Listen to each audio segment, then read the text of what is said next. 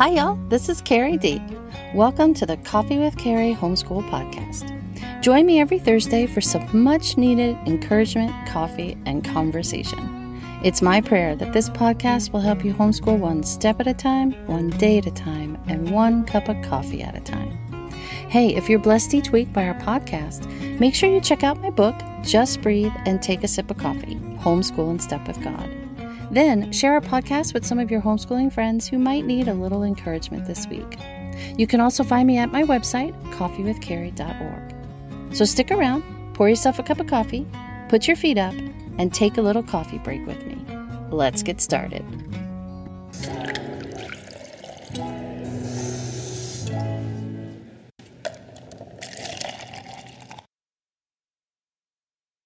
Hey Southern California, it's that time of the year again. I hope you can join us for our sixth annual mom event. This year it's going to be Saturday, February twenty-fifth. Now it's a day full of encouragement, fellowship, and worship. This year I'm so excited, Jennifer Pepito, author of Mothering by the Book, is going to be joining us too. Early bird registration is only twenty-five dollars this year and it goes through the month of January. Then in February, registration, which also includes your lunch and, of course, fresh brewed coffee, is thirty-five dollars.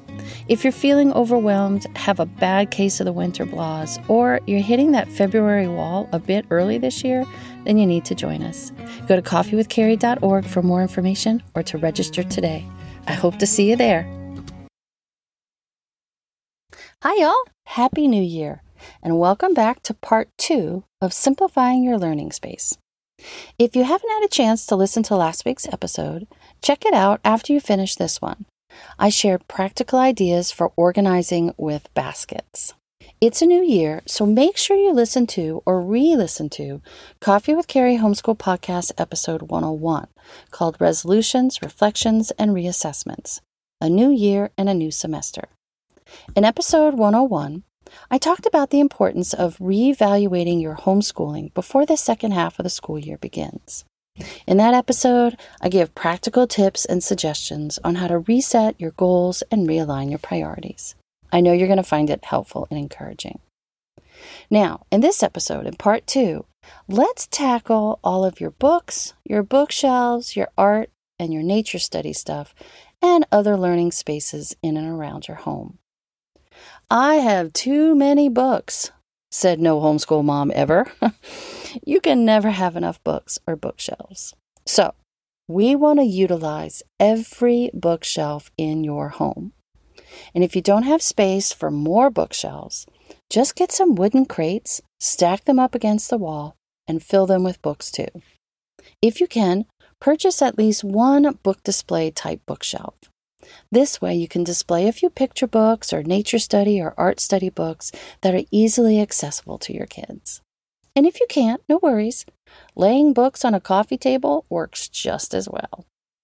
Okay, spend some time this week organizing your books. You're going to make piles, or you're going to use leftover Amazon or toy boxes from Christmas.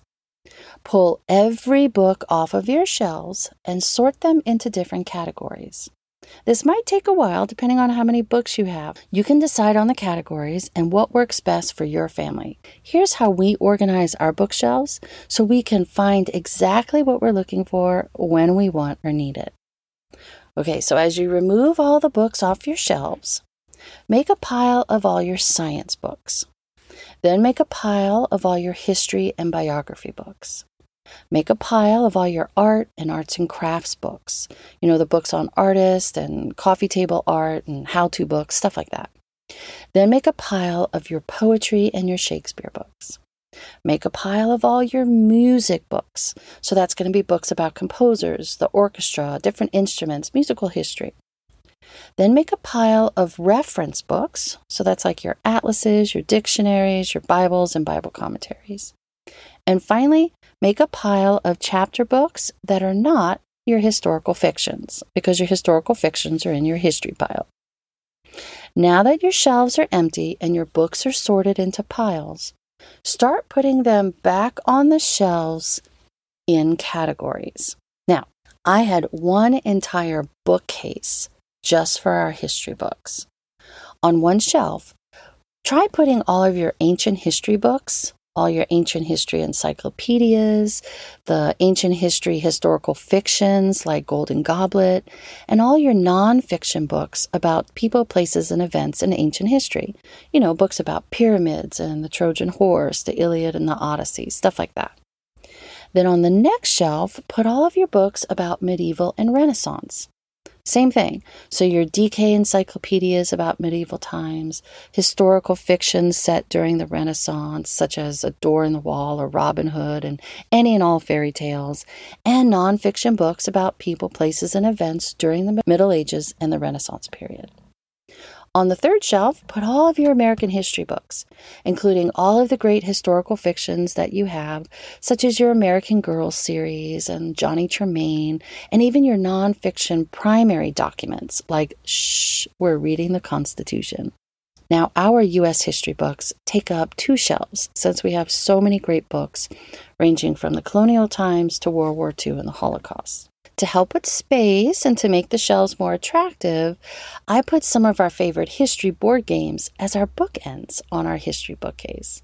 This way, I could easily see and retrieve all things history from this one bookcase.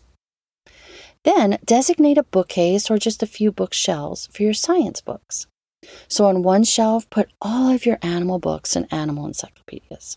On another shelf, put all of your nature study books and your identification keys and your botany and farming books. Then on another shelf, put all of your geology, earth science, weather, and natural disaster type books. And then on another shelf, put all of your astronomy, space, and constellation books. I also use some of our favorite science games and our science models as my bookends on our science bookshelves. Now, if you can, try to carve out a little art nook or a little art corner somewhere in your house. We had this little spot just big enough for two small bodies and a kid-sized table. We put a small bookcase next to it. On top of the bookcase, I displayed a few picture books about the artists we were studying that month. And I stocked those shelves with baskets and bins full of every art supply I could think of. Glue, feathers, construction paper, origami paper, tape, chalk, pastels, paints, googly eyes, watercolors. If I could get it at the dollar store, I put it in the art corner. Now, this little art corner or art nook was where I also put all of our art books. Books about different artists, about art history, all of our how-to books like how to draw this and how to paint that, and all of our arts and crafts books. This way, when my kids were feeling creative or they wanted to make a thank you card or a gift for someone, whatever they needed, it was right there at their fingertips. We also have a few bookshelves designated for our poetry and Shakespeare books. Have a shelf with all of your Bibles, devotionals, commentaries, and Bible studies on it. Try having one shelf for all things music related, and then have another shelf for all your reference books. Now on my top shelf, this is where I keep all of my seasonal picture books and chapter books. You know, because I only needed these books at specific times of the year, like at Christmas or Easter or when fall began or when spring started. So I kept them on a top shelf until I needed them, and then I pulled down the books I wanted and placed them into my seasonal basket, which I talked about in the last episode. I also had a bookshelf just for all my math-themed picture books. Yeah, that's a thing. And there are so many great math picture books out there. Make sure you listen to Season one, Episode number nineteen, Math Morning Time Basket. Tame those math tears and fears. In that episode, I share a ton of great picture books that you can use to teach a ton of complicated math concepts. Now, I divvied up the other picture books between Francesca's room and Joe's room. They had bookshelves too, so their favorite books were shelved in their rooms. What was left over were the chapter books that were not historical fictions, like Because of Winn-Dixie, Wonder, Percy Jackson series, A Wrinkle in Time, The Wizard of Oz, you know, the classics and the new classics that weren't historical fictions. And I put those on one or two particular bookshelves. Now, I didn't alphabetize these. I just put them on the shelves so that they look nice and they were easy to get to. Now, like I said earlier, the baseball books and the how-to books were on bookshelves in my son's room because that's what he was interested in. And my daughter's bookshelves had all of our fantasy books and all of the Harry Potter books because she was really the only one who read those. So you're probably thinking, where were my books? Well, my books are either on Audible, on Kindle, or in my personal quiet time basket, or you can find a pile on my nightstand next to my bed. With the exception of my homeschooling books, which I keep and I read and reread every year, I usually gave away my fiction books or sold them after I read them. So I didn't really need a space to keep them. Now let's talk about your learning space or spaces. Kids love to have their art displayed. So find a spot where you can display your child's artwork. Now, what we did was I put up two beautiful frames on our wall, one for each of my kids. Whenever my son or my daughter created something that they really liked, I would display it in that picture frame up on the wall. And to be safe, the picture frame was an eleven by fourteen. So for the most part, whatever they drew or painted or colored or created, it would fit in that frame. And yes, I rotated the artwork. I didn't hang everything up all the time. When I did replace a picture in the picture frame, I would put the old picture or the old painting into a bin of artwork that I kept in our homeschool closet. And then at Christmas time or when someone's birthday came around, my kids would often pick an original art piece to give away as a gift, or they would use it as a card or to use it as wrapping paper. I hated throwing away their artwork, so this was a great compromise. Now, I also purchased a really nice eight by ten frame with a little small easel. Each month for our artist study, I would print and color the masterpieces by that particular artist that I wanted to share with the kids. And I would put that artist's masterpiece in this nice frame, and I would display it on the easel. It fit on a little counter that we had by the art corner. That way, the kids were constantly looking at the artist's masterpiece throughout the week and the month. Then, find a beautiful world map that you like. Laminate it and frame it, and then hang it on your wall. It looks nice, and it doesn't make your house look like it's a schoolroom. Then, when you talk about geography or world events, you can reference the world map and even write on it with dry erase markers because it's laminated. If you have a globe, place it on your bookshelf with your reference books or with your history books. It's functional and it looks nice. If you do timelines like we did, find a room that you would like to display and hang your timeline pieces.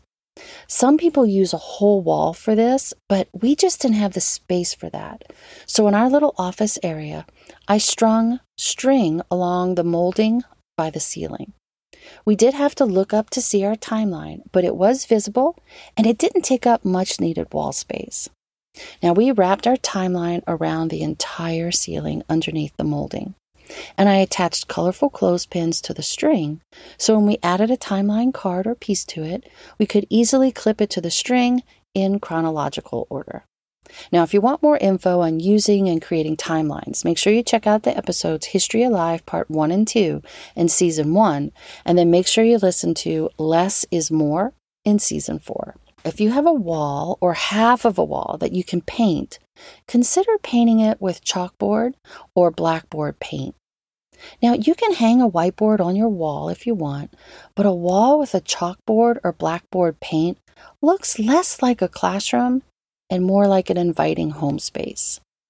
Now, we used our chalkboard wall for our memory verse, our weekly to-do list, our nature studies, you know, things like that. Okay, let's talk about games. Stacks and stacks of board games can be an eyesore for some people. If this is the case for you, then put most of them in your homeschool closet. We talked about that last in the last episode. But I have found that when games are out of sight, moms forget to use them. So we had one bookcase devoted to all of our games. And I tried really hard to arrange the games on that bookshelf in such a way that it was aesthetically pleasing too. There wasn't any rhyme or reason to how the games were organized. I just needed to see them and to have them at my fingertips so I would remember to use them. I also found the kids played them more when they were out in the open and easy to get to. When the games were behind a door or stored in a box, it was too much effort to take them out and play. Now, if you don't have space for a game bookcase, then each month, go through your games and pick out the ones that you want to play that month. Maybe it's a multiplication game or a human anatomy game, a chemistry game for your teen, and a few word and reading games. Put them by your planning basket or in that lunch basket we talked about, or on one shelf that you've designated for games. Then rotate the games you pick each month. That way most are in the closet, out of sight, but the ones you want to play with that month you can see and get to easily. Trust me, you will play them and use them if you can see them. On a final note, if you don't have space for a formal schoolroom, or you don't want your home to look like a school, consider using transparent menu holders or sheet protectors inside of binders. Instead of hanging on your walls, the big A B C posters or an anatomy poster or parts of a flower or bug posters, print and color the diagrams and the list that you want to use and place them in sheet protectors or in those transparent menu holders. And make one for each child. This way, your kids can easily see the diagrams or the list or the verse or the map every day, and you can even write on them with dry erase markers. You've also freed up a lot of wall space. Now, if you have some extra funds, consider buying colorful, commercially made A B C cards or scripture cards or states and capital cards or those beautiful timeline cards, whatever it is you're studying, along with a wooden stand or recipe stand. This way, you can display or show your kids whatever you're working on. It's beautiful, but it's also small and portable. I'll have some links in the show notes to some of my favorites. No need to put holes in the wall or tack things up on your limited wall space if you don't want to. So the overreaching theme here is to not box yourself into having a schoolroom, but to see every inch of your home inside and out as learning spaces. Utilize every space you can. I mean, if you have a play kitchen set, put it in your kitchen for a while so your toddler or your preschooler can quote-unquote cook and play while you're cooking dinner. Set up a spot outside for some safe playing. Create a water table or a sand table, or put an old playset kitchen outside for mud pies. You don't need fancy playsets outside. Just make sure your kids have plenty of time to be outside. Have maybe a box full of balls or jumping ropes, Frisbees, a box of chalk, some spray bottles, hula hoops, homemade lawn bowling equipment, a cornhole toss, bean bags. All of these things are super simple and they're old-fashioned stuff that will keep them busy for hours. And if you can, hook up your main T V to your computer. This way, when you want to show maybe a YouTube video demonstration, or maybe play an online geography or music game together as a family, or you want to show some pictures from the internet to the entire family at the same time, you can use your T V as your screen. Now, some people have access to YouTube and stuff like that through their cable or their DirecTV. But if you don't, you can easily connect your computer screen to your T V with appropriate cables. The key to getting organized is utilizing the space you already have in a way that makes your planning, learning, and playing easier. Your home is designed differently than mine, so take the ideas in this episode and tweak them so that they can be applied to the space you do have. The key to staying organized is having a place for everything and training everyone in the family to keep things in their proper place. At the end of each day or at the end of your learning time, spend a few minutes as a family putting your home back in order. Get everyone involved. I mean, they helped make the mess, so they should help put it back together. Each child can put all of their schoolwork and their books back into their individual school basket and then place those school baskets up on the correct shelf or in the correct place. Put the supply basket back up on its shelf. At the end of the day, Clean up the art corner and put the musical instruments back into their proper baskets. Put the games back on the shelf. Return books to the right bookshelf or the right basket. Either put all the Lego pieces in their Lego box or just close the door to your son's room and don't look inside. Now, as you pray about twenty twenty-three and the second half of your school year, take some time to not only organize your plans, but to reorganize your learning space. And I would love to see your before and after pictures too. So when you're done, shoot me an email at coffeewithcarriehomeschool at gmail dot com or send me a direct message on Instagram at coffeewithcarrieconsultant. I would love to see your new and improved learning spaces. Happy New Year and happy organizing. Thank you for hanging out with me and for joining me for this little coffee break. If this is your first time joining me, make sure you check out my book, Just Breathe, and take a sip of coffee. Homeschool in Step with God. If you're new to homeschooling or you're looking for ways to simplify and streamline your homeschooling in the new year, this is the perfect book to read. Don't forget, you can find me at my website, coffee with carrie dot org. Now, if you heard something you liked or something new, then share a podcast with a friend who might need a little encouragement this week, or with a mom friend who needs help reorganizing and reprioritizing. And if you haven't already, we would love for you to subscribe to Coffee with Carrie Homeschool Podcast and take a few minutes to leave a little review. This really helps other homeschooling moms find our podcast. Thank you in advance for listening to us each week and for sharing my podcast, book, and homeschool mom ministry with your friends. We're so very honored and grateful. It's our prayer that our website, consulting services, podcast, and book will help you homeschool one step at a time, one day at a time, and one cup of coffee at a time. We're praying for you. Stay healthy. God bless. Happy New Year, and see you next time.